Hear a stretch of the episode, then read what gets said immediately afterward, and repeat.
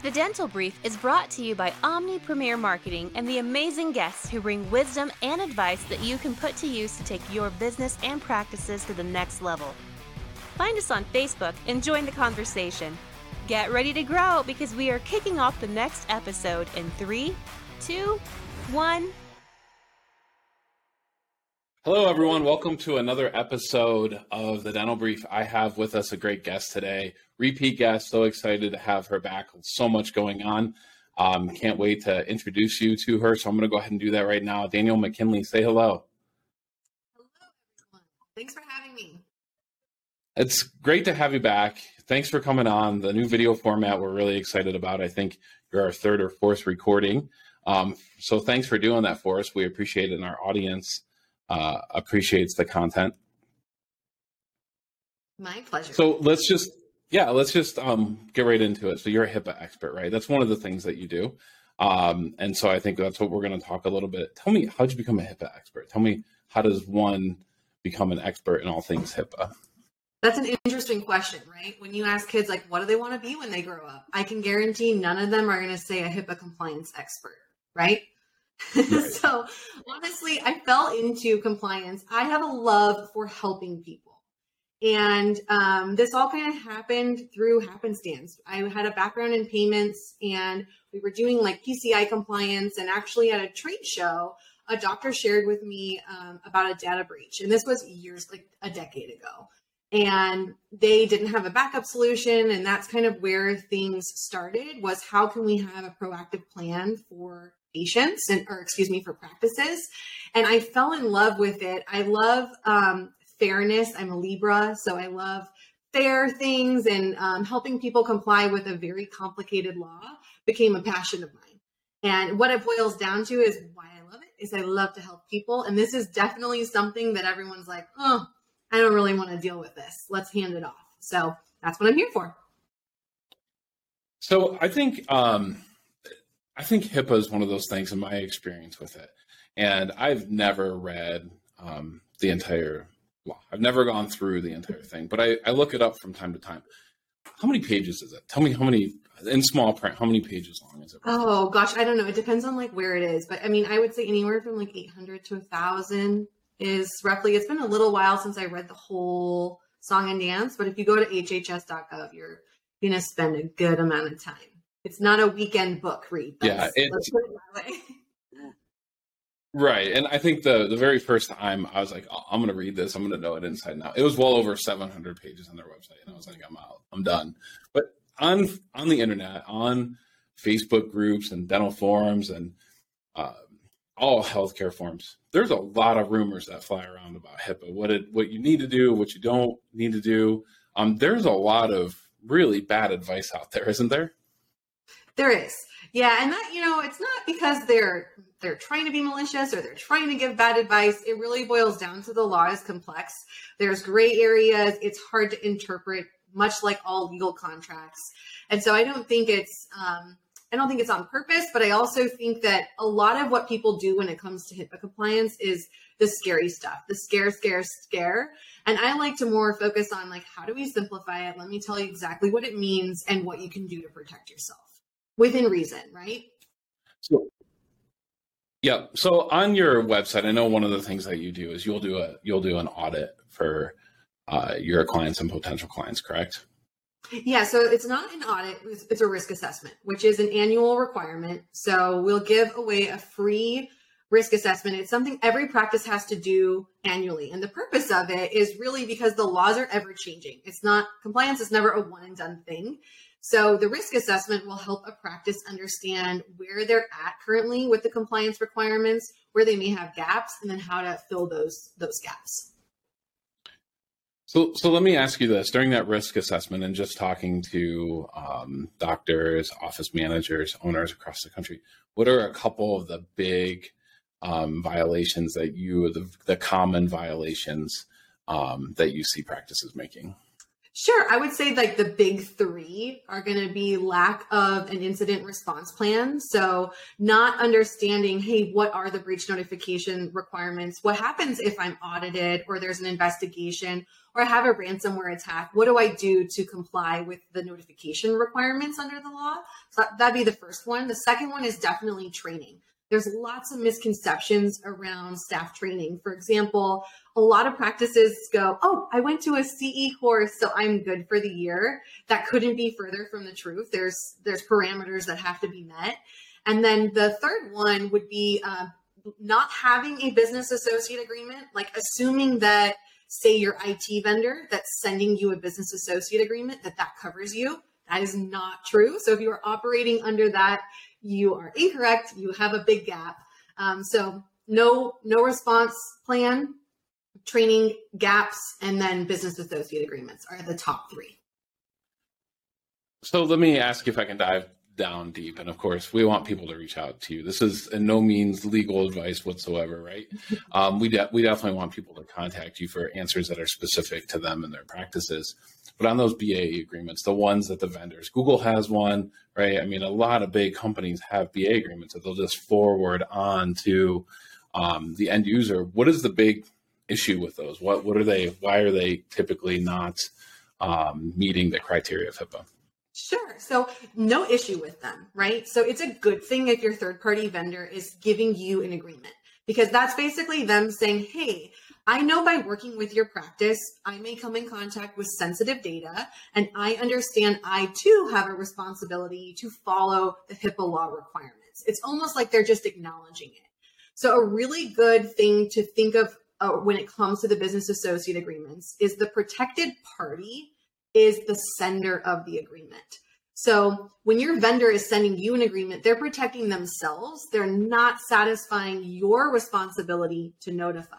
So in an audit, an investigation, or an issue with a third party vendor, Health and Human Services requires that you have your own agreement. So there's two versions, one for a covered entity, which is going to be a practice, your listeners, one for a business associate, someone who provide services to a practice.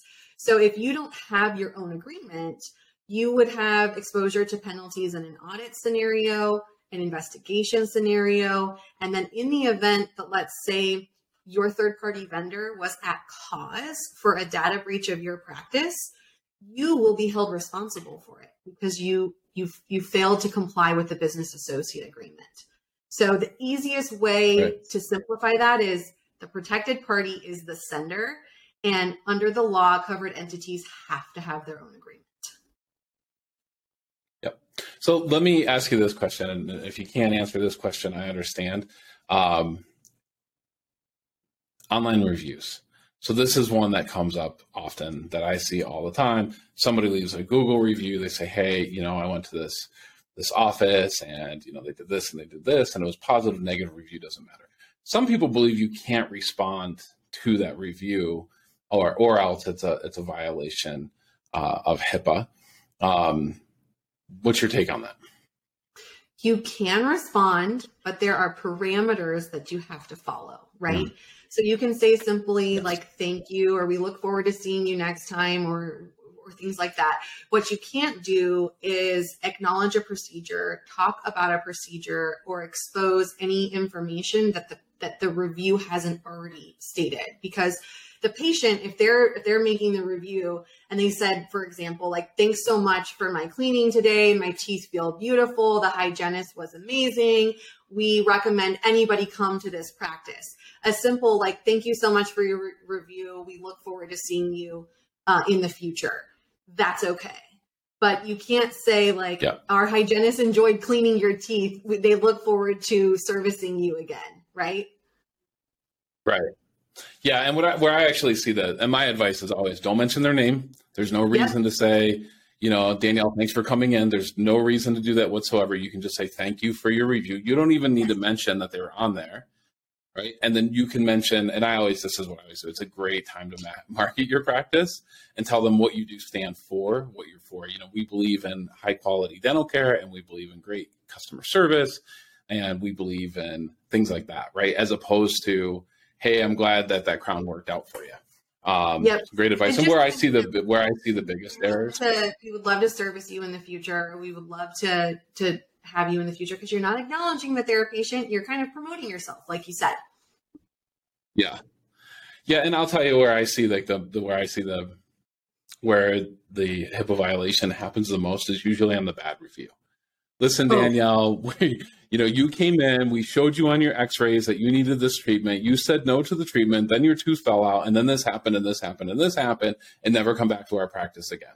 Thanks for the review. So that's where I usually see it. So I think you know, and there are obviously angry reviews too, right, or angry Yes. responses to reviews. So, um, let me let me open it up to this. What are some what are tell us about your company? So I know there's you've you've um, ventured into some new things. I know you've recently had um, a, a new baby girl. Fantastic. I hope you don't mind me uh, mentioning that. Tell us about um, tell us about PCIHIPAA.com. Tell us uh, what uh, our users and our, our listeners can find when they go there.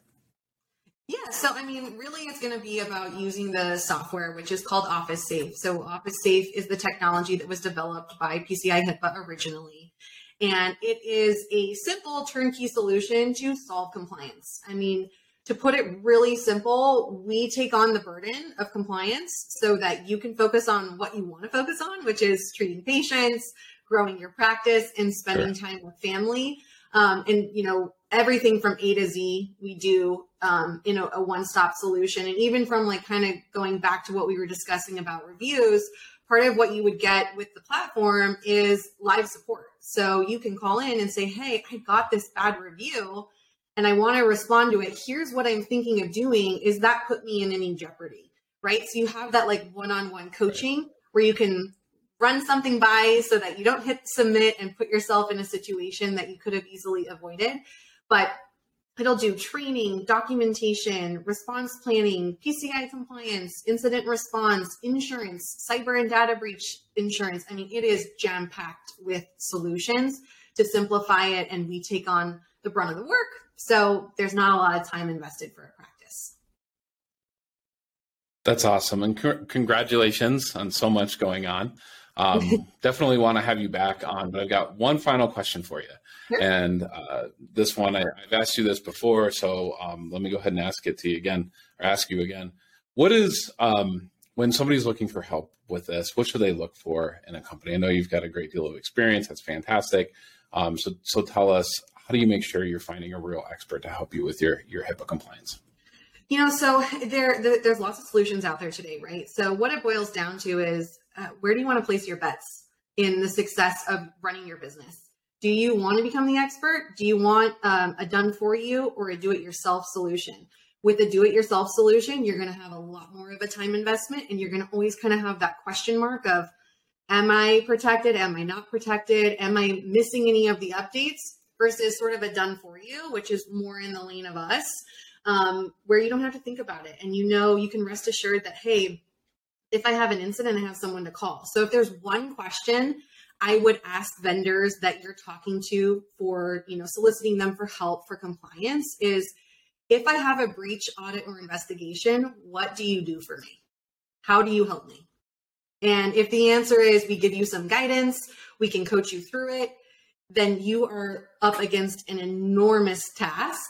A, a better answer would be we're going to take it on for you. We're going to take it on. You're going to continue operating as normal. We're going to handle the communication and you'll be involved as needed, but we're going to take on the brunt of the work.